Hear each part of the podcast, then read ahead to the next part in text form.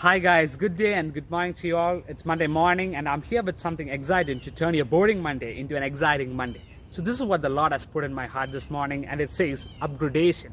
So uh, we often love to use ours as the best of technology, right? Recently, the iOS 12 and the Android 10 versions were released. Uh, we use their I, I, I, Intel Core i9 processors for our laptops and, uh, and our computer systems. So we often love to keep ours updated to the best of the systems and the best of the operating systems that are available to the best gadgets, right?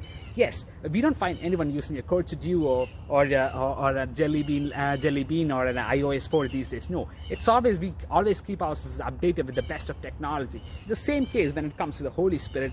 Uh, the Word of God says like this in Romans chapter 12, verses 1 and 2 Do not be conformed to the patterns of this world, but be transformed and renewed by the Holy Spirit. So it's time we, we take we need to update our Holy Spirit every now and then. It's like we need to keep it updated. It's some some of, uh, it's not something that keeps constant. It's something that keeps on changing. How do you keep your Holy Spirit updated and upgraded? It's simple. Read the Bible and pray. The more you spend time with the Lord, you use, you more, the more you get into connection with Him. The more you spend, you you get to know the Holy Spirit. The more you give Holy Spirit the control, your life change, your life gets to take the change. You know, most of the cases we see that the in, in the Bible it said like this: "I'll send a helper from there from above." So the Holy Spirit basically is someone who has come from the heavenly realm down to the earthly realm to help us fight the battles and face the battles that we do in this earthly realm. The, uh, and what are the battles?